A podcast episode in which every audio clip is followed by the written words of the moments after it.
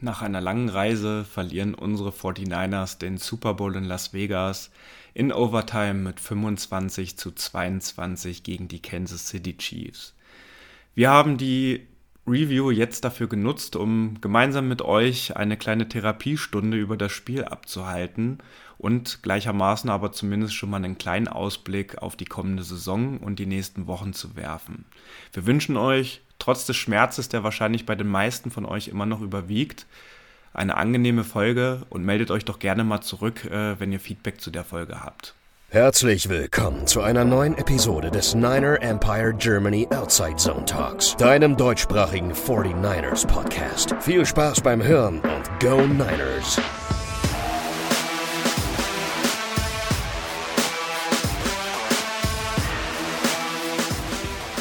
Ich habe tatsächlich bis eben, bis zum Start der Folge überlegt, wie ich diese Folge einleite oder wie wir sie einleiten können. Mir ist nichts Adäquates eingefallen und ähm, deswegen freue ich mich heute einfach nur mit einem Freund und mit jemandem nochmal darüber zu sprechen, was da eigentlich vor drei Tagen passiert ist. Und äh, deswegen lass uns doch heute mal einfach darüber sprechen, Lars, wie es uns in den letzten Tagen ergangen ist und wie es vielleicht auch äh, in den nächsten Wochen und Monaten rund um die forty-niners aussehen wird. Ja, also gut ist anders, kann ich auf jeden Fall sagen. Ähm, die letzten Tage waren echt extrem frustrierend irgendwie. Also das Leben geht ja ganz normal weiter und es ist auch nur ein Sportteam. Äh, aber ich glaube, da ist vielen, also mir zumindest, nochmal bewusst geworden, äh, wie viel Energie, Zeit, jetzt auch Geld irgendwo, aber das ist, glaube ich, das Letzte, worüber ich mich irgendwie ärgere oder sonst was. Ähm, aber man macht sich halt dadurch, dass man so viel investiert in einen, ja, letztendlich ist es nur ein Sportteam. Ich glaube, das muss man sich immer wieder vor Augen führen. Aber man macht sich natürlich auch in solchen Momenten dann sehr, sehr angreifbar, äh, dass man da emotional eben sehr drinsteckt, dass man da auch dann extrem mitfühlt. Ähm, geht mir tatsächlich weniger um jetzt den, den sportlichen Misserfolg. Ich als Fan hätte natürlich sehr, sehr gerne mal einen Super Bowl erlebt und äh, werde jetzt weiter hoffen müssen, dass ich äh, in meiner Lebenszeit mal sehe, wie die forty-niners den Super Bowl gewinnen. Ähm, aber was so das Härteste war jetzt in den letzten Tagen, äh, jetzt auch gestern, wo die forty-niners dann ja zurückgekommen sind und äh, ja, dann die Interviews gegeben haben, einfach zu sehen, was das mit diesen Menschen, die man ja auch äh, ja gern gewonnen hat irgendwo, ähm, was das mit denen macht und wie unfassbar die das mitnimmt.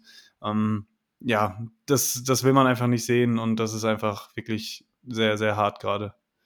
So, und jetzt sitzen wir hier auf dem Mittwochabend. Äh, die Chiefs ziehen gerade mit ihrer Super Bowl-Parade durch ihre Heimatstadt, äh, haben wir uns alles komplett anders vorgestellt und man muss ja schon sagen, das war jetzt der vierte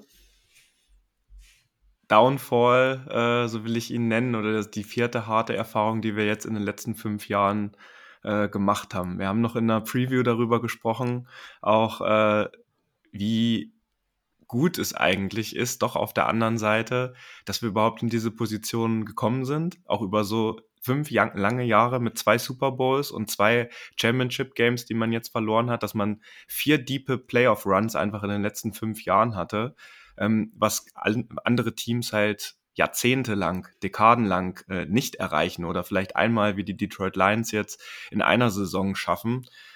Aber trotzdem, und das ist genau das, was du gerade gesagt hast, ähm, das hat mich auch äh, echt sehr beschäftigt. Man hat es ja nach dem Spiel schon so ein bisschen gesehen. Also ich habe mir in der Tat auch äh, gleich am Montagmorgen auf der Rückfahrt von unserer Party nach Frankfurt äh, den forty-niners Talk mit Matt und mit Jennifer angehört. Und ähm, Jennifer war ja auch nach dem Spiel direkt im Lockerroom. Und die hat da sofort berichtet, sie hat noch nie einen forty-niners Lockerroom wirklich so still und so deprimiert gesehen. Also da war wirklich minutenlang, wenn nicht sogar äh, fünfzehn bis zwanzig Minuten lang, einfach nur Stille, dass die Spieler auch vor sich hingeguckt haben, sich die Handtücher einfach übers Gesicht gemacht haben, dass sie auch äh, zumindest den Tucken Privatsphäre gegenüber den Journalisten und den Medien, die dann noch mit äh, vor Ort waren, äh, sich äh, genommen haben.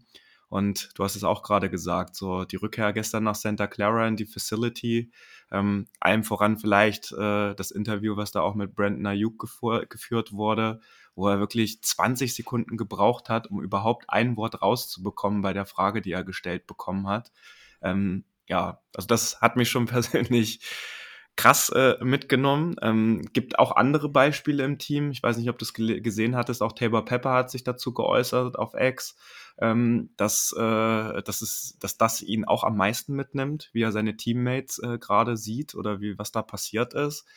Er hat es zumindest so eingeordnet, äh, dass es äh, ähnlich wie nach den beiden Championship-Game-Losses äh, ähm, quasi ist, dass sie sich jetzt die Zeit nehmen und die auch jeder Spieler einzeln für sich selber auch braucht in den nächsten Wochen, um einfach runterzukommen, ähnlich wie wir das machen. Ich muss sagen, ich bin jetzt auf dem Mittwochabend relativ gefasst mittlerweile, was das Sportliche angeht. Das war Montag und Dienstag definitiv schlimmer bei mir. Ähm, aber er hat es so eingeordnet, äh, ey, das sind irgendwie Lessons, die wir... Äh, Die, die wir durchgehen mussten und die wir jetzt in, diesen, in dieser Saison wieder gelernt haben. Und das gilt es jetzt, jetzt einfach in die kommende Saison mitzunehmen. Und das äh, wird aber, glaube ich, eine sehr, sehr schwierige Geschichte. Ja, also für mich ist es tatsächlich noch zu früh, als dass ich wirklich irgendwie sagen kann, ja gut, dann eben nächstes Jahr oder weiß nicht, irgendwie mein Fokus jetzt auf die Offseason und auf den Draft richten kann. Da gibt's genug Fragen, die werden wir ja dann auch bei Zeiten, denke ich, versuchen zu beantworten, weil es ja auch einige Personalentscheidungen gibt, sei es jetzt die Coaches, wo jetzt klar ist, dass Bobby Slowick weg ist. Jetzt heute die News reingekommen ist, dass Anthony Lynn auch zu den Commanders mit Adam Peters mitgeht. Also aus, neben den Spielern jetzt wie Brandon Ayuk, der, ja, ich weiß nicht, was ich davon halten soll, ähm, einen Tag nach dem Super Bowl äh, da über sein Umfeld irgendwie direkt verkunden, verkünden lässt, dass, dass es vielleicht nicht weitergeht für ihn in San Francisco, was natürlich auch direkt ein bisschen Druck ausüben soll ähm, auf John Lynch und so weiter. Ob das das richtige Timing war, ich, ich lasse es mal dahingestellt sein. Ich fand es jetzt nicht unbedingt äh, passend, aber ich kann ihn auch irgendwo verstehen. Ähm, also da gibt es einige Sachen, ne? Auch der Salary Cap, das wollten wir ja kurz gleich noch drüber sprechen. Ähm, spielt er ja langsam bei uns auch eine Rolle und ja, aber noch bin ich dafür einfach wirklich nicht bereit. Ähm, es ist irgendwie so ein bisschen widersprüchlich bei mir. Ich will mich damit irgendwie nicht beschäftigen. Andererseits hilft es auch so ein bisschen, damit abzuschließen, wenn man sich jetzt dann anguckt, was wirklich alles schiefgelaufen ist in dem Spiel. Ähm, ich hatte gerade noch das Play rauf und runterlaufen von Trent Williams. Im ersten oder zweiten Drive war es, glaube ich, wo er diesen Holding-Penalty begeht, ähm, wo danach George Kittle dann vielleicht auch ganz anders im Spiel gewesen wäre, weil das sein erster Catch gewesen wäre. Und auch das war auch sein längster, längster Catch des Tages wäre das gewesen. Ich glaube, das wäre ein neuer First Down gewesen. Und ja, in diesem Spiel sind einfach so unglaublich viele Kleinigkeiten zusammengekommen. Ich habe es in Frankfurt leider schon sehr früh irgendwie absehen können, dass diese verpassten Chancen im, im ersten Quarter, im zweiten Quarter, dass das irgendwann zurückkommen wird. Das Spiel ging dann ja hin und her und ja, irgendwie wurde ich das Gefühl nicht los, dass Mahomes das am Ende bestraft und leider ist es dann auch genauso ähm, gekommen und äh, wir fallen jetzt so unglaublich viele Plays ein. Es gab dann jetzt die letzten Tage noch diese Diskussion mit mit der Overtime, ob das jetzt richtig war, den Ball zu nehmen oder den Ball nicht zu nehmen. Ähm, die Chiefs, die die sich da jetzt fühlen wie, als wenn sie die größten Götter, weil sie quasi das sowieso so gemacht hätten, dass die sie den forty-niners den Ball gegeben hätten. Ähm, dazu sei vielleicht ganz kurz noch von mir gesagt, ähm, erstens diese Geschichte, dass die forty-niners-Spieler, sage ich mal, die Regeln irgendwie nicht kannten, wird mir ein bisschen zu sehr aufgebauscht. Äh, es gab ein paar Spieler, die gesagt hatten, dass es ihnen halt nicht klar bewusst war. Ich denke, spätestens als es dann ja im Stadion, sage ich mal, durchgesagt wurde, war es auch allen klar. Ähm, Kyle Shanahan hat gesagt, dass es den Coaches sehr wohl bewusst war, dass sie das auch vorher durchgespielt haben, sich mit der Analytics-Abteilung unterhalten haben äh, und da einen klaren Plan für hatten. Ähm, es ist tatsächlich so, dass viele Modelle dabei genau fünfzig fünfzig rauskommen, was wirklich die schlauere Variante ist. Dann gibt es wieder viele, die sagen, ja, Kyle Shanahan hatte ja im Sinn, auf die dritte Possession zu gehen, dass man es damit dann entscheiden kann. Dann sagen viele, ja, ne, die hätte es vielleicht gar nicht gegeben, weil die Chiefs für zwei gegangen wären. Die Leute vergessen aber auch, dass ja auch beide hätten punten können oder beide hätten einen Field Goal schießen können. Also letztendlich ähm, gibt es da viele Modelle, die da bei ziemlich genau fünfzig fünfzig rauskommen und wenn überhaupt sogar äh, die Möglichkeit, die, den Ball als erstes zu nehmen, sogar favorisieren. Äh, da würde ich ihm jetzt keinen Strick draus drehen. Ähm, da gab es andere Plays, wo die Protection nicht standgehalten hat, wo Playmaker einen Fehler machen, ob es C M C war, ob es Trent Williams war, gerade schon angesprochen, äh, ob es Brock Purdy war, der einen falschen Read gemacht hat. Äh, es waren einfach unglaublich viele Kleinigkeiten, die du dir halt in so einem Spiel gegen die Kansas City Chiefs und vor allem gegen Patrick Mahomes nicht erlauben kannst. Und ja, dann stehst du halt da und äh, ich glaube, David Lombardi hat es schön beschrieben, es war ein fünfzehn Runden Kampf. gegen einen, von zwei Schwergewichtsboxern und am Ende äh, verlierst du halt ganz knapp. Ja, wir dürfen irgendwie bei dem Spiel halt nicht vergessen, dass das erst äh, in den letzten Sekunden der ersten zehn Minuten der Overtime irgendwie gefallen ist. Ne? Wir haben das Spiel äh, an ganz vielen anderen Stellen, ähm, weil viele ja auch zum Beispiel dann immer diese äh, diesen verschossenen Extra-Point äh, jetzt natürlich als Argument auch mitbringen. Damit hätten wir es äh, quasi vor der Overtime entschieden und hätten einen Punkt mehr gemacht. Aber da muss man ehrlicherweise auch sagen, erstmal in Richtung Jake Moody. Äh, hat äh, Super Bowl-Rekorde eingefahren, die im Nachgang natürlich durch äh, Butker auch wieder äh, quasi egalisiert wurden oder höher gesetzt wurden. Er hat zwei über fünfzig Yarder reingehauen und bei einem äh, geblockten Extra-Point ist nicht unbedingt der Kicker schuld. So, ne? Das ist einfach ein Mordsplay von Special Teams Chiefs gewesen. Plus vielleicht die Tatsache, dass der ein oder andere Block auf unserer Seite dann in Special Teams da einfach nicht gesessen hat. Und ähm, hätten wir aber mit vier Punkten in der Situation geführt, dann wären die Chiefs sehr wahrscheinlich nicht nur aufs Field Goal gegangen, sondern wären auf den Touchdown gegangen. Und dann hätten wir das Spiel vielleicht auch schon vor der Overtime verloren. Also das sind alles so Faktoren und hätte, wenn und aber, die das ganze Spiel einfach beeinflusst hätten und dann nicht zu dem Ergebnis geführt hätten. Also man kann jetzt nicht pauschal sagen, der eine Punkt hat uns jetzt gefehlt und den hätten wir mehr gehabt und dann hätten wir das Spiel vor der Overtime halt gewonnen. Das wären einfach andere Umstände gewesen. Und diese Overtime-Rule, ja, ähm, also natürlich, das finde ich, spiegelt schon so ein bisschen wieder die Verzweiflung oder nicht die Ver- oder und vor allen Dingen auch so diese Unsicherheit der Spieler, dass sie mit der Situation dann echt schlecht zusammen äh, zurechtgekommen sind.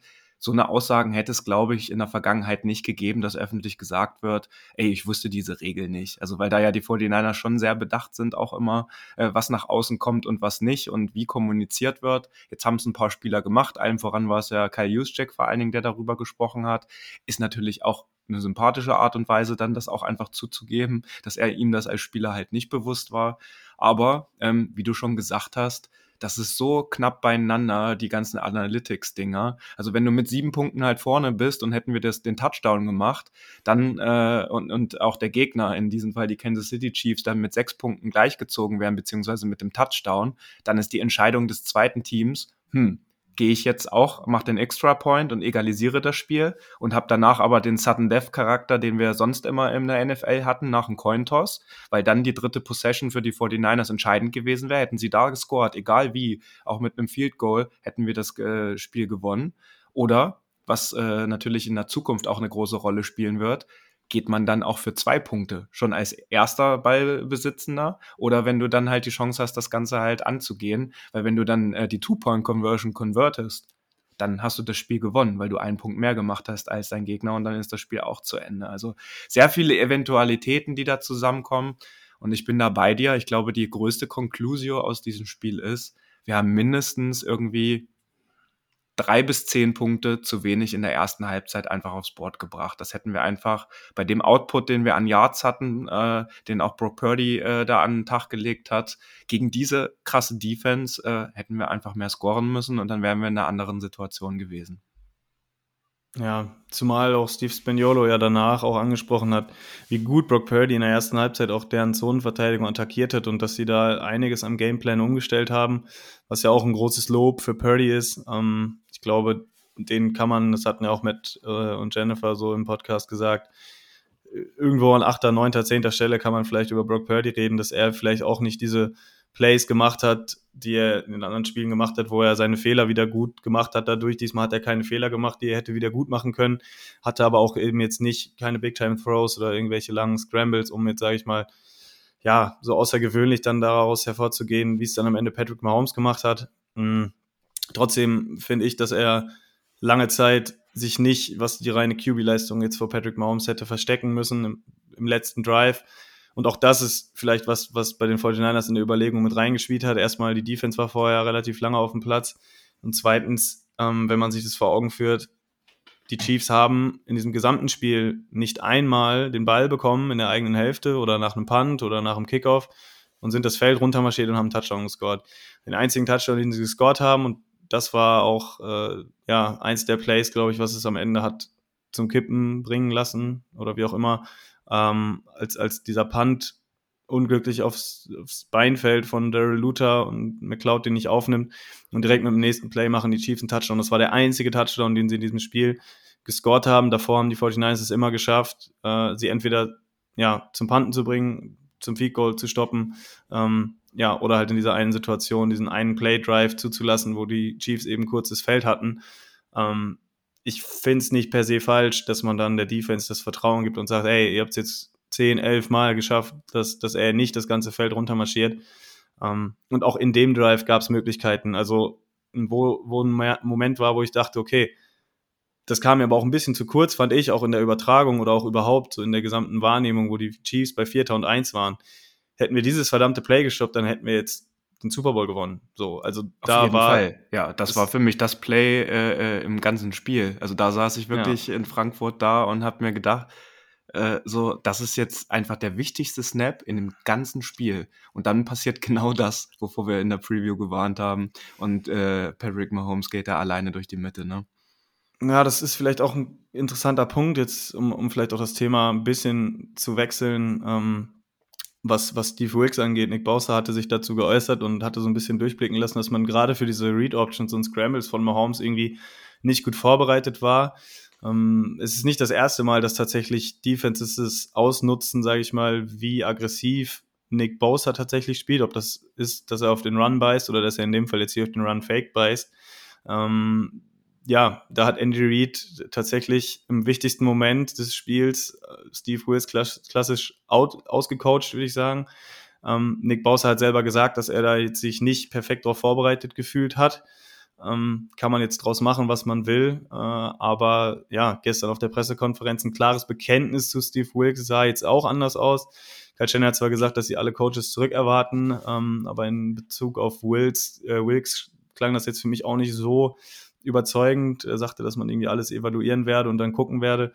Ähm, ich kann mir schon vorstellen, dass die forty-niners da in eine andere Richtung gehen wollen. Andererseits war es auch oft so, dass auch Ryans und Salah im zweiten Jahr dann ihr, ihr bestes Jahr hatten, ne? Dass sie sich erstmal so ein bisschen dran gewöhnen mussten, äh, an das Personal auch, was sie haben und auch an, an das Scheme, was, was ja auch Kyle Shanahan, sage ich mal, bevorzugt, wo sich ja auch Steve Wilks ein bisschen anpassen musste. Ähm, trotzdem die Sachen, die da jetzt im Nachhinein rauskamen, dass Kyle Shanahan angeblich auch ja, große Teile des Gameplans gemacht haben soll und auch äh, während des Spiels seine Timeout genommen haben soll, weil er nicht zufrieden war mit bestimmten Calls von Steve Wilks. Ähm, das zog es ja auch schon so ein bisschen durch die gesamte Saison und äh, ich, ich bin gespannt, ob sie an ihm festhalten. Es war jetzt im Super Bowl sicherlich nicht, sag ich mal, der, der hauptausschlaggebende Punkt dafür, um zu sagen, man erlässt Steve Wilks. Äh, es ist aber manchmal sind es eben so Gesamtentwicklungen, die man da beobachten muss. Auch bei den Packers war es ja so, dass äh, ihr Defensive Coordinator Joe Barry dann in den Playoffs eigentlich ganz gut Spiele gecallt hat, die ihn trotzdem entlassen haben. Man wird sehen, ähm, was was steht ja trotzdem konträr so ein bisschen dem gegenüber, was du vorher auch gesagt hast, dass man halt bis auf den letzten Drive und äh, den äh, den Muffed Punt äh, einfach die Chiefs nicht übers Feld marschieren lassen hat. Dazu gehört ja auch was dazu. So, also das, der Gameplan war ja jetzt nicht beschissen und die forty-niners Defense war ja also über weite, über komplette Teile des Spiels einfach komplett da. Und ich weiß nicht, ob du das gesehen hast, in dem angesprochenen äh, vier und eins ähm, auf dem Tape nochmal.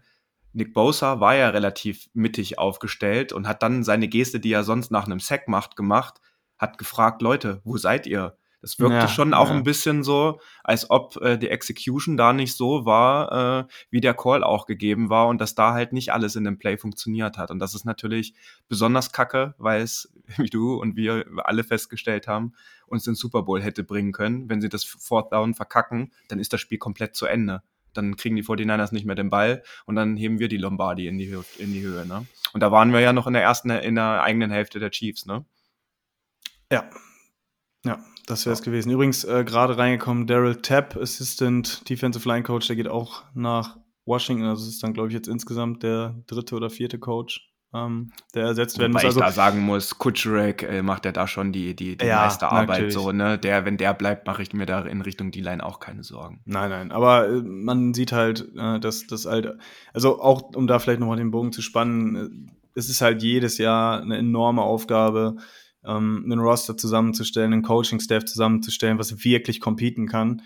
Wir haben es jetzt ja hier häufiger angesprochen, dass es sehr bemerkenswert ist, dass die forty-niners das Jahr für Jahr schaffen, wir haben auch das Problem, finde ich, in der N F L, dass dadurch, dass wir von einer Dynastie in die nächste geschlittert sind, von den Patriots zu den Chiefs, ähm, dass nach außen hin immer so ein bisschen, glaube ich, der Eindruck entsteht, wenn man sich da jetzt nicht so intensiv mit beschäftigt, äh, dass es vielleicht irgendwo einfach ist, in den Super Bowl zurückzukommen, weil es halt Teams gibt, die es einfach aussehen lassen.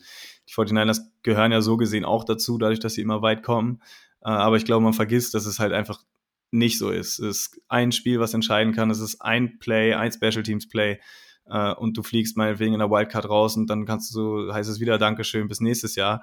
Ähm, deswegen macht es das für mich so schwierig gerade, das zu akzeptieren, ähm, weil auch diese ganze Gruppe an Leuten sich das einfach so hart verdient hätte und jetzt halt dieses ganze Prozedere von vorne losgeht, Roster-Zusammenstellung, Coaches, Scheme, Spieler, die sich verletzt haben. Also das ist ja auch ähm, ein Thema. Also Dre Greenlaw, Achillessehnenriss im Super Bowl, als er aufs Feld laufen will. Also ich dachte mir, okay, vielleicht hat es der Football-Gott wenigstens dahingehend gut gemeint, dass wir jetzt Dre Greenlaw opfern mussten, mehr oder weniger, damit wir den Super Bowl gewinnen. Ähm, aber nein, nicht mal das äh, hat offenbar gereicht. Äh, der ist jetzt nicht nur, weiß nicht, sieben, acht Monate raus, sondern äh, muss jetzt auch noch mittragen, dass dass sein Ausfall da irgendwie ja schon auch ein bisschen das Spiel verändert hat und äh, er sich wahrscheinlich selber sagt, ja, wenn ich dabei gewesen wäre, vielleicht hätten wir das Ding geholt, weil er bis dahin einfach unglaublich gut gespielt hat und mit einer unfassbaren Energie auf dem Feld stand. Eric Armstead, der mit einem gerissenen Meniskus gespielt hat, ähm, Javon Hargrave, der auch irgendwie irgendwas im Daumen oder in der Hand hatte, äh, wo, wo er durchgespielt hat, äh, andere Spieler, die jetzt operiert werden müssen, also was die auch nicht nur mental, sondern auch körperlich jetzt da, äh, sage ich mal, gelassen haben, um am Ende wieder ja mit einem, so einem gebrochenen Mindset da rauszugehen.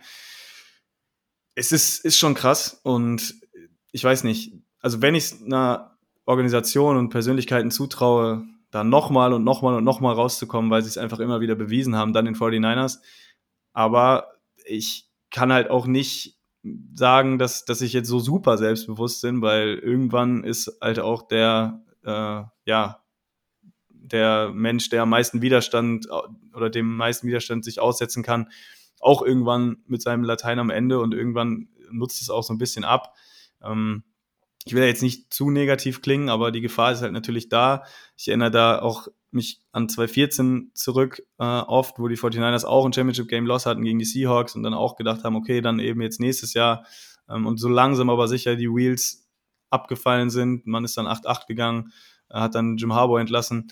Ähm, so kann es eben halt auch laufen. Äh, ich befürchte das jetzt äh, nicht unbedingt. Ich glaube, vom Mindset her sind die da alle wirklich in Ordnung und das wird schon, sage ich mal, auch in eine gewisse Richtung laufen. Nur ist eben nichts garantiert. So, und dieser Super Bowl, dieses Spiel, wir haben nicht unser bestes Spiel gemacht und trotzdem waren wir so kurz davor, es zu gewinnen und das macht es für mich einfach, ja, immer noch sehr, sehr schwer greifbar und wenn ich daran zurückdenke, auch einfach immer noch, ja, weiß ich nicht. Es ist einfach, es fühlt sich auch unfair an, ungerecht, ich weiß nicht, es ist ganz schwer zu beschreiben.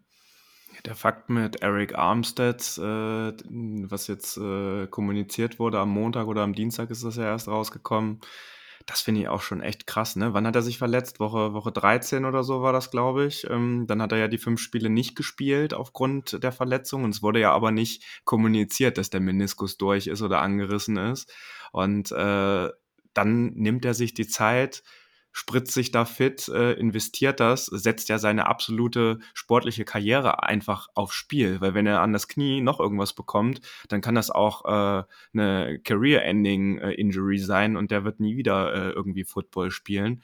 Und das, das ist genau das, äh, was mich eigentlich an der Kiste weiter am meisten stört, dass sich dieses Team, diese Charaktere da an der Stelle nicht selbst belohnt haben. Und vielleicht sollten wir jetzt auch das Spiel so langsam äh, abschließen. Wir wissen, dass viele von euch sich bei uns gemeldet haben, dass sie auch Redebedarf haben. Habt ihr ja auch an unseren Social-Media-Kanälen äh, offen kundgetan und das tat auch sehr gut, glaube ich, einigen, dass man drüber reden konnte. Was ich mir noch beim Tape trotzdem aufgefallen war, das ist jetzt nicht der Grund, warum wir das Ding verloren haben, aber Holdings gegen Bosa und gegen äh, äh, Chase Young auch waren schon wieder übertrieben viele, fand ich. Äh, gerade unter der Tatsache, dass das medial unter der Woche einfach öfter angesprochen wurde. Also das fand ich schon heftig. Ähm, Illegal Man Downfield war ja beim letzten Play auch noch zur Diskussion, aber dazu muss man zur Wahrheit auch sagen, bei unserem Trickplay äh, Passing Touchdown äh, von äh, Joanne Jennings auf äh, McCaffrey hatten wir auch einen Illegal Man Downfield. Das hätte ja auch eigentlich so nicht zählen dürfen. Also da äh, gleicht sich das am Ende dann vielleicht auch wieder ein bisschen aus. So. Und die Story, da muss ich dir auch sagen, das tut mir echt auch verdammt leid, weil Jennings war so einfach äh, on pace to Super Bowl M V P, ne? Ja, das wäre eine coole, coole Sache gewesen. Ähm, ich glaube, er ist neben Nick Foles jetzt der einzige Spieler im Super Bowl, der ein Passing und ein Receiving Touchdown hat. Ja, Nick Foles ist Super Bowl M V P geworden, aber ja gut, ähm, ich glaube, Jennings, glaube, ob er jetzt M V P geworden wäre oder nicht, ich glaube, es hätte ihm auch gereicht, wenn er da, also wenn er M V P geworden wäre, hieß, wäre das ja gleichbedeutend gewesen damit, dass wir auch den Super Bowl gewonnen hätten. Und zu den Raps will ich noch kurz was sagen. Ähm, ich weiß nicht, ich will da jetzt nicht wie ein schlechter Verlierer klingen, und du hast es ja gerade gesagt, ich glaube auch dieser ähm, dieses Intentional Grounding gegen Patrick Mahomes äh, war auch äh, ein bisschen kritisch, sah für mich aus, als wenn er noch in der Pocket war ähm, oder nicht mehr in der Pocket war.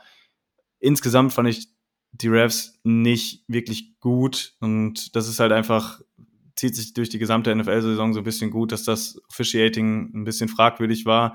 Ähm, Man kann es ja mal in den Raum stellen. Ähm, die Chiefs waren in der Regular Season das Team, was am meisten Holding Penalties committed hat. Und in drei oder vier Playoff-Spielen, glaube ich, haben sie nicht, also jetzt in den letzten drei zumindest nicht eine Holding-Strafe bekommen. Und natürlich kann man da sagen, die sind einfach dann deutlich disziplinierter. Aber ich glaube, etwas wahrscheinlicher ist einfach, dass die Refs dann in solchen Spielen einfach auch ein bisschen eine längere Leine lassen. Was dann halt auch extrem unglücklich ist für Teams, die dann viel investieren in die Trenches und eine gute D-Line haben. Äh, letzte Saison gegen, ähm, gegen die Eagles war der Rasen auch noch ein bisschen wässrig. Äh, da hatten sie auch keine Strafe und auch keinen Sack zugelassen. Ähm, ja, es sind dann vielleicht Dinge, die man vielleicht sogar berücksichtigen muss, dass, dass Coaches auch dann sagen, ja, dann haltet halt mehr im Super Bowl. Ich meine, entweder es wird gepfiffen, so, das wurde halt auch die ganze Saison gepfiffen, oder ihr habt halt Glück und es wird nicht gepfiffen. Und ähm, ich finde es schon ein bisschen suspekt, dass da nicht eine einzige Holdingstrafe gecallt wurde. Witzigerweise dann, ich glaube, ein oder zwei im gesamten Spiel gegen die Offense. Das war dann gegen Trent Williams. Wirkt dann schon so ein bisschen suspekt. Ist natürlich überhaupt keine Ausrede da, dass wir jetzt verloren haben oder so. Aber es, es hat halt so einen bitteren Beigeschmack, und so ein bisschen nervt es dann auch, dass, dass dann so Nebenkriegsschauplätze dann immer noch offen sind irgendwo.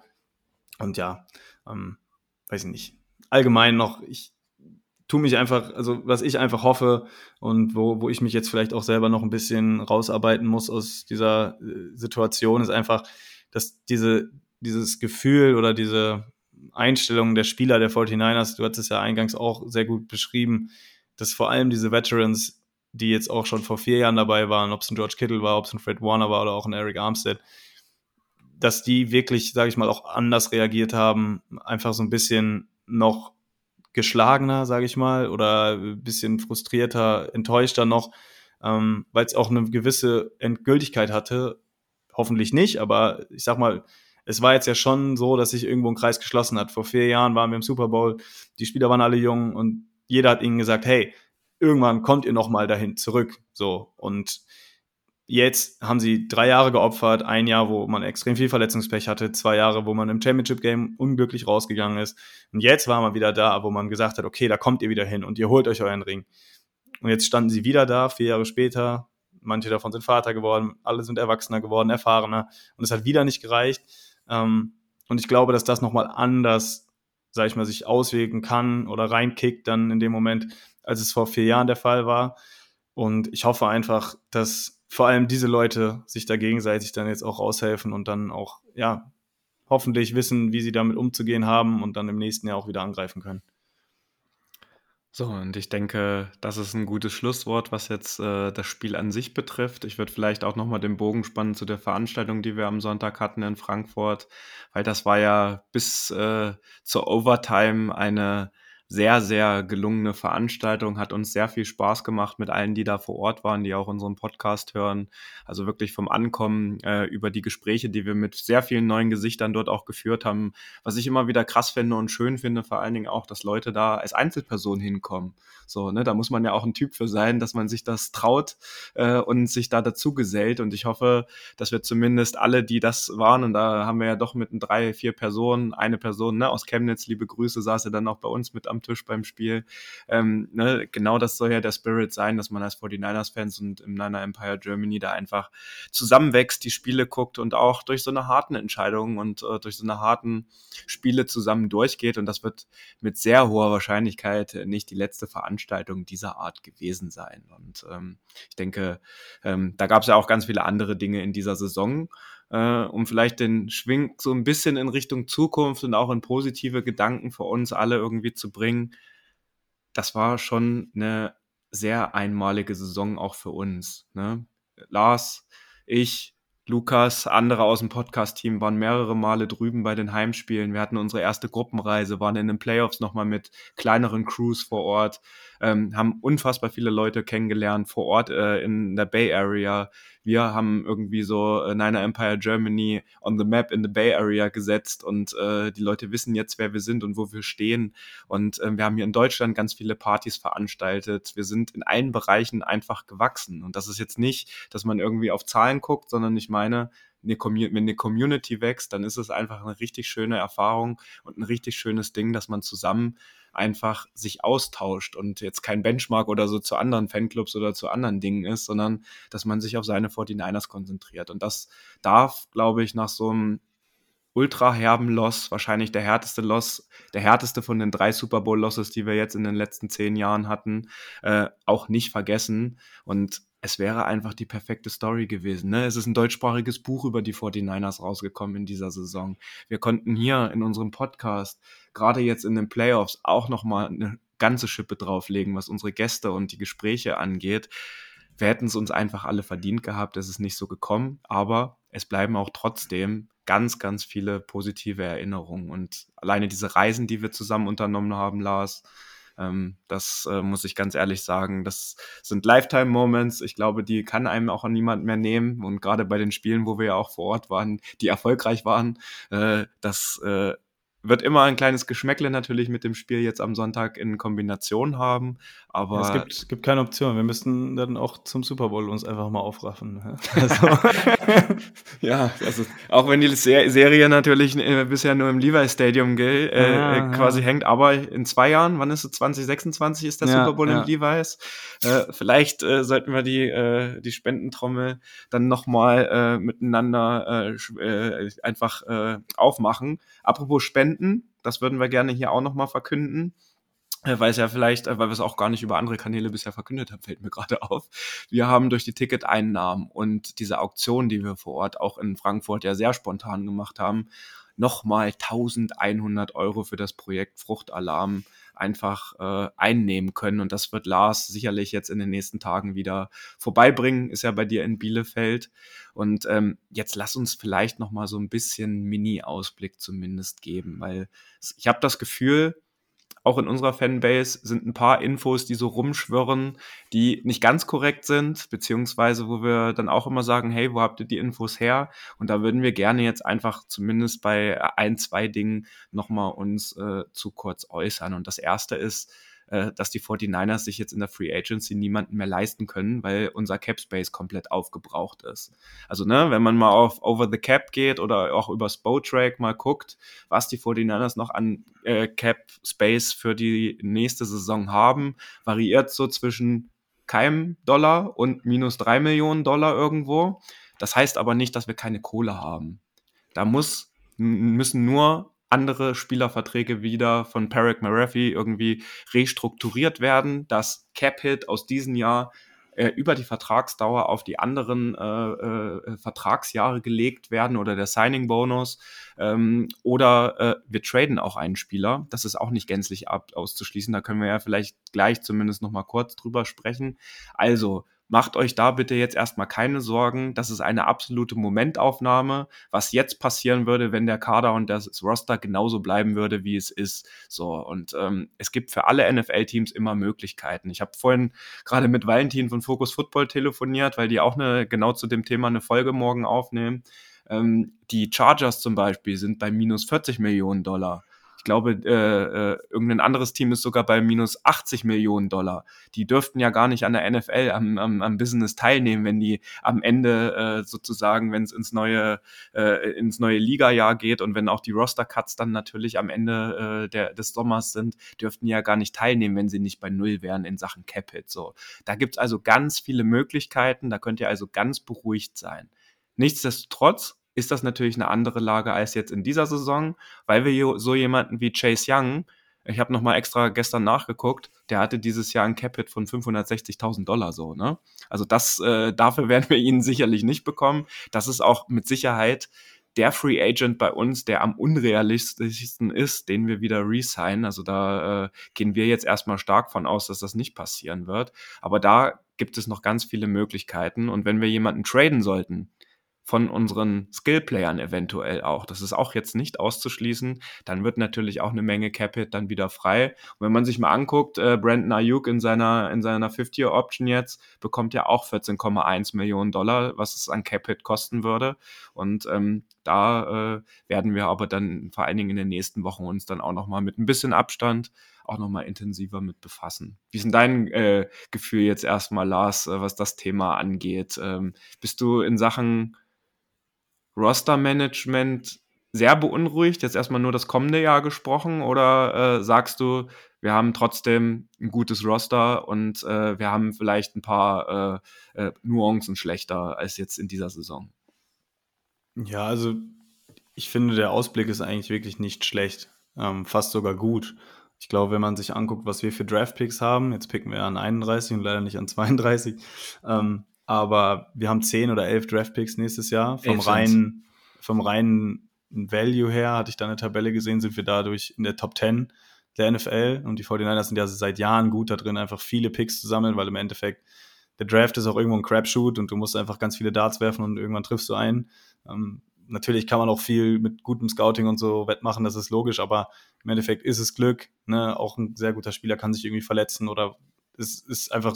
Es ist schon auch viel Glück dabei. Und die forty-niners machen es einfach clever, indem sie sich Compensatory Picks holen.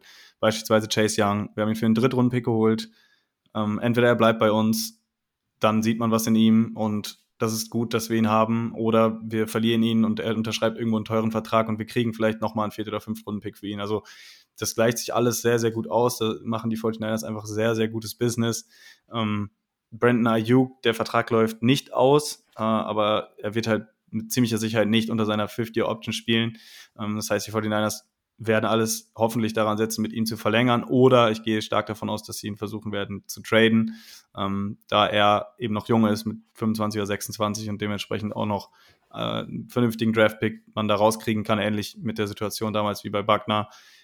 Das könnte ich mir vorstellen. Ansonsten die Restructures, also ich hatte jetzt die Draft-Picks angesprochen, da haben wir auf jeden Fall Möglichkeiten, gute junge Spieler zu holen. Wir haben noch Spieler, die von Verletzungen wieder zurückkommen. Talanoa Hufanga beispielsweise sei da genannt, ähm, der jetzt die Hälfte der Saison ausgesetzt hat und in den Playoffs nicht gespielt hat. Äh, wir haben Spieler, mit denen können wir die Verträge noch restructuren. Kittle, Trent Williams, Christian McCaffrey, ähm, Warner.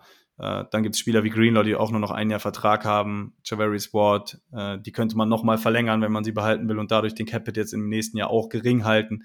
Ähm, dann, was auch noch wichtig ist, äh, was wir, glaube ich, auch noch nicht gesagt hatten, dass die forty-niners ja in diesem Jahr, äh, glaube ich, noch dreißig oder vierzig Millionen Capit hatten und es ja den Rollover gibt. Das heißt, die kommen nächstes Jahr mit dazu. Aber die sind Jahr schon bei den Null mit dabei.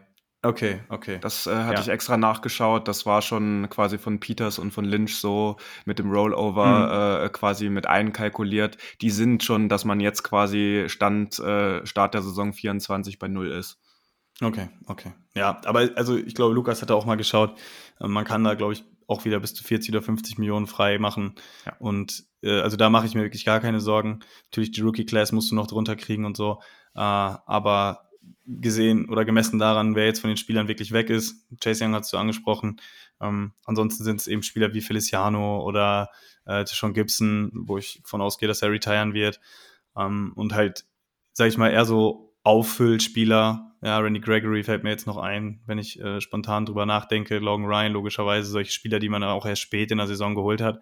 Ähm, aber da hat man eben auch die Möglichkeit mit dem Draft. Ne? Also wir haben einen First-Round-Pick diesmal wieder, wir haben einen Second-Round-Pick, ich glaube, wir haben mehrere Third-Round-Picks. Also ähm, da kann man schon Hoffnung haben, dass wir da auch ein gutes Team wieder zusammenkriegen. Und äh, was das angeht, mache ich mir wirklich wenig Sorgen, dass Kyle Shanahan und John Lynch und alle, die daran beteiligt sind, da wirklich wieder ein vernünftiges Roster aufbauen werden, vernünftige Coaches holen werden.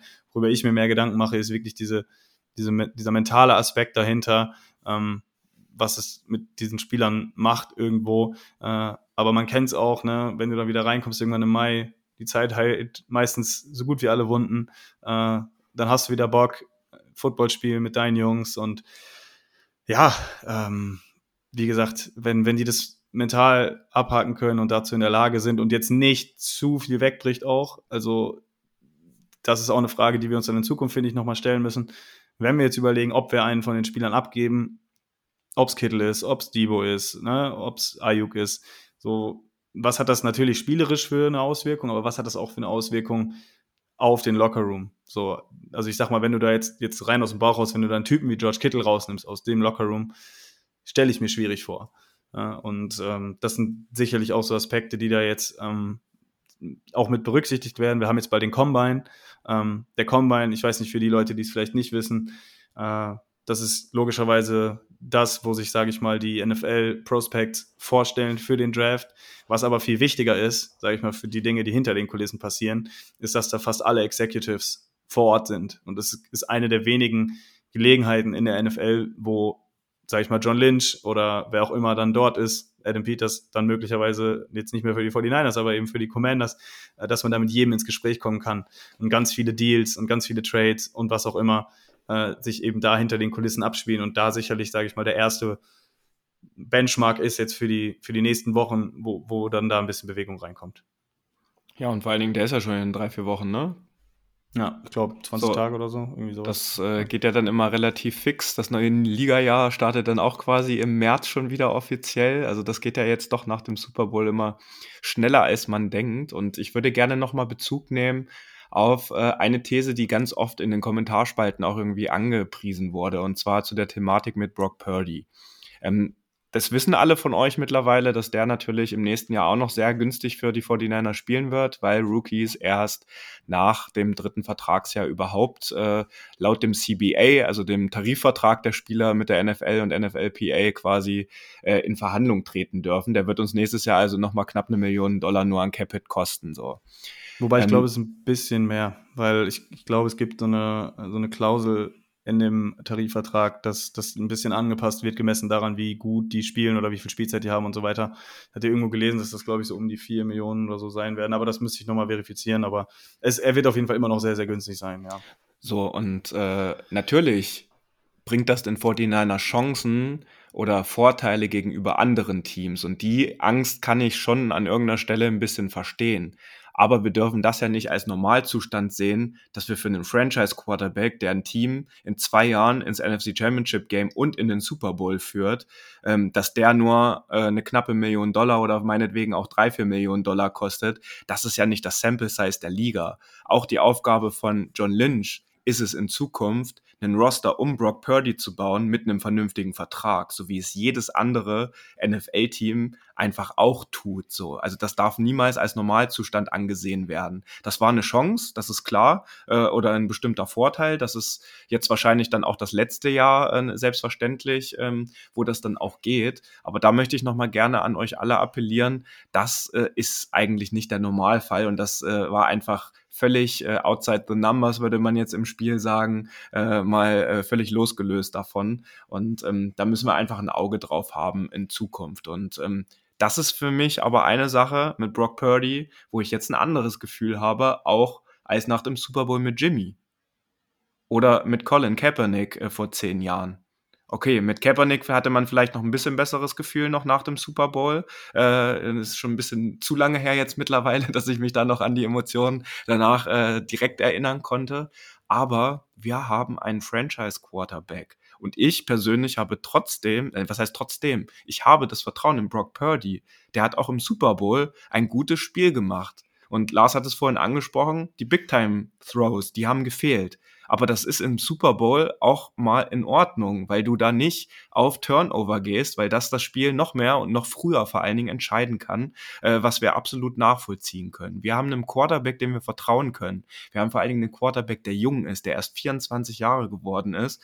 Und auch der wird äh, durch diesen Loss jetzt gelernt haben. Und bei ihm ist es ja nicht ganz so krass wie bei den Veterans oder die, die zwanzig neunzehn schon dabei waren, weil es jetzt seine erste Super Bowl-Niederlage erst war. Äh, mental ist das ja doch nochmal was anderes.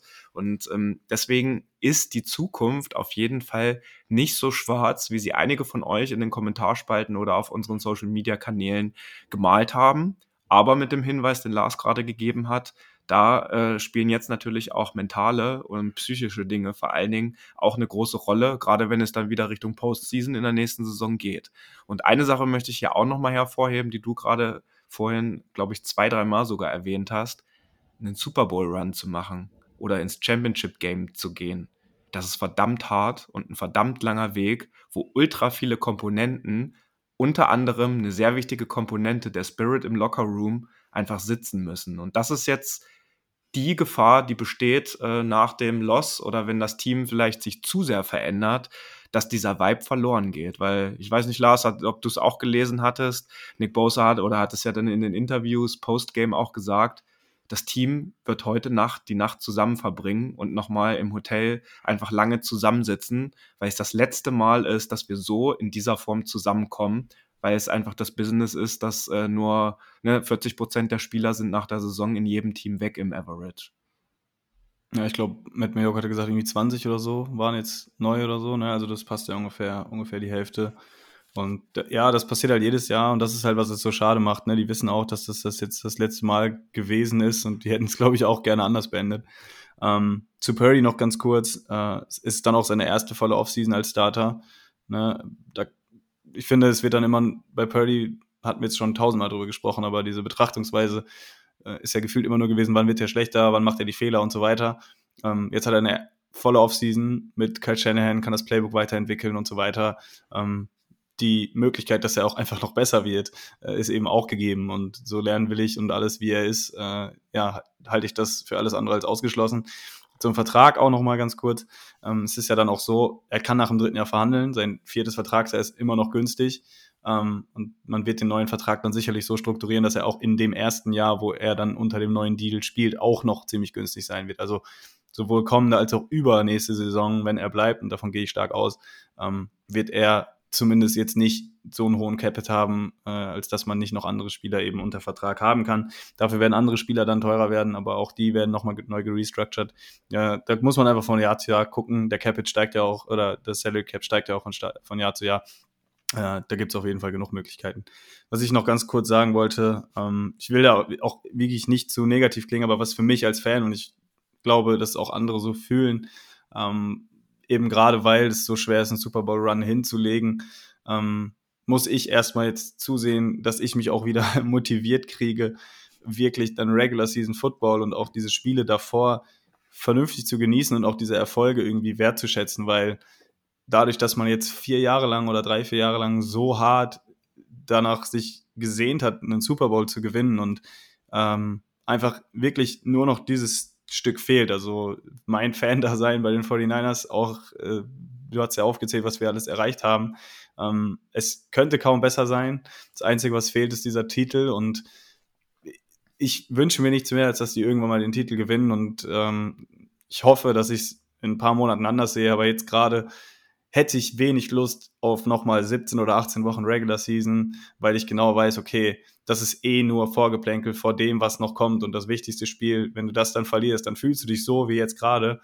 Ähm, ja, das ist wirklich, wirklich schwierig und äh, ich weiß, es wird anders sein in ein paar Monaten, äh, aber jetzt gerade ist es schon noch, schon noch hart, aber ja, ich denke, ähm, wenn wir dann Richtung Offseason gehen und auch über den Draft reden und über die Free Agency und so, dann wird die Lust wiederkommen und ich bin mir auch sicher, dass das äh, ja, bei den Spielern der forty-niners ähnlich sein wird und auch bei den Coaches. Ja, bei allem Schmerz der Niederlage von Sonntag sollten wir einfach die Situation der letzten fünf Jahre wertschätzen. Das ist einfach so. Und das haben ja auch immer wieder unsere Gäste hier im Podcast erzählt, die von anderen Teams hier waren. Also vielleicht nicht unbedingt immer in den Podcast-Episoden selbst, aber wir führen ja mit denen dann meistens auch noch Vorgespräche oder Nachgespräche, äh, berichten von unseren Reisen oder was wir so alles planen. Und da gibt es ja durchaus andere Fangruppierungen hier in Deutschland, die nicht so eine Community haben wie wir, die nicht ein Team haben, was irgendwie jedes Jahr in den Playoffs ist, außer es verletzen sich halt wie zwanzig zwanzig mehrere Keyplayer und man verpasst dann durch die Playoffs so mit einem Jahr ausgeklammert. Also das sollten wir als forty-niners-Fans, glaube ich, noch mehr wertschätzen, natürlich, aber mit der Maßgabe, dass das große Ganze immer noch fehlt im Herzen und äh, nicht nur uns, sondern vor allen Dingen auch dem gesamten Team oder der gesamten Franchise. Ne? Die, die das am Ende jetzt, äh, glaube ich, die noch stärkere mentale Aufgaben gerade in den nächsten Wochen und Tagen haben werden, wenn sie mit ihren Families versuchen runterzukommen. Weil, ähm, ja, also um den Bogen vielleicht wieder zum Anfang der Folge zu spannen, Brandon Ayuk oder andere Spieler, die da interviewt wurden oder auch das Interview von Jennifer mit äh, Debo, ähm, ist schon krass, solche, oder gerade Debo, der immer gute Laune hat, der immer einen Fashion-Spruch drauf hat, der immer gerne pöbelt, dann drei Tage nach dem Spiel noch so zu sehen, das äh, ist schon eine harte Kiste. Und da haben sie alle jetzt eine Menge äh, mitzutragen, um das Ganze dann halt umzuswitchen, um im neuen Liga-Jahr, und das ist das N F L-Business, einfach wieder neu anzugreifen. So, und ich denke... Äh, Lars, wenn ich dir mal in die Augen gucke, reicht das für die Folge? Äh, jetzt konnten wir damit zumindest auch hier im Podcast für diese Saison abschließen. Und wir wollen jetzt uns einfach auch nochmal ganz herzlich, äh, wirklich aus tiefstem Herzen bei jedem von euch bedanken, die diese Saison mit uns gegangen sind. Das ist kein Abschied, selbstverständlich nicht. Wir beenden diesen Podcast an der Stelle nicht, auch wenn das gerade so geklungen hat. Ähm, wir werden uns jetzt aber trotzdem auch mal den einen oder anderen Tag oder die eine oder andere Woche ein bisschen Auszeit nehmen, weil die letzten Wochen waren auch für uns äh, zeitlich sehr, sehr intensiv durch die Reisen, durch die Podcasts, die wir gemacht haben, durch die Berichterstattung, die wir für euch mit vor Ort, aber auch hier aus Deutschland gemacht haben. Und da wir auch Beziehungspartnerinnen und äh, Familien teilweise und Kinder zu Hause haben, äh, nehmen wir uns jetzt auch mal ein bisschen Zeit. Wir wollen euch aber natürlich trotzdem dann äh, zu einer guten Stunde mitnehmen, um natürlich die anderen Themen, die jetzt anstehen, rund um die Kaderplanung und das Rostermanagement und die Entwicklung um, rund um unsere forty-niners einfach noch ein bisschen weiter mitzunehmen. Das war nicht die Saison äh, am Ende, wie wir uns sie vorgestellt haben, aber sie war trotzdem wirklich voller krasser Höhepunkte für mich persönlich und ich denke, da spreche ich auch für Lars. Absolut, ja. Und ich glaube auch für alle anderen, die die forty-niners verfolgt haben, also bis auf die letzten Sekunden, glaube ich, äh, kannst du dir eine Saison nicht besser ausmalen im Bilderbuch und ähm, ja, dann halt nächstes Jahr, äh, dann vielleicht mit einem siebzehn null und dann gewinnen wir einfach jedes Spiel. Das ist der Optimismus, den ich bei Lars sehen möchte und hören möchte. Und deswegen, liebe Faithful, äh, liebe Hörerinnen und Hörer des N E G Outside Zone Talks, versucht in den nächsten Tagen auch runterzukommen. Das Leben geht weiter und wir werden für euch weiter da sein und wir freuen uns, wenn ihr uns vielleicht auch nochmal ein bisschen Feedback über die Saison, aber auch vielleicht über die letzten Tage und Wochen nochmal zukommen lasst. Und deswegen würden wir die Folge an dieser Stelle beenden und wünschen euch jetzt noch einen schönen Rest Februar. Macht's gut, Leute. Das war der Niner Empire Germany Outside Zone Talk. Streamt und abonniert uns auf allen gängigen Kanälen unter at forty-niners empire G E R.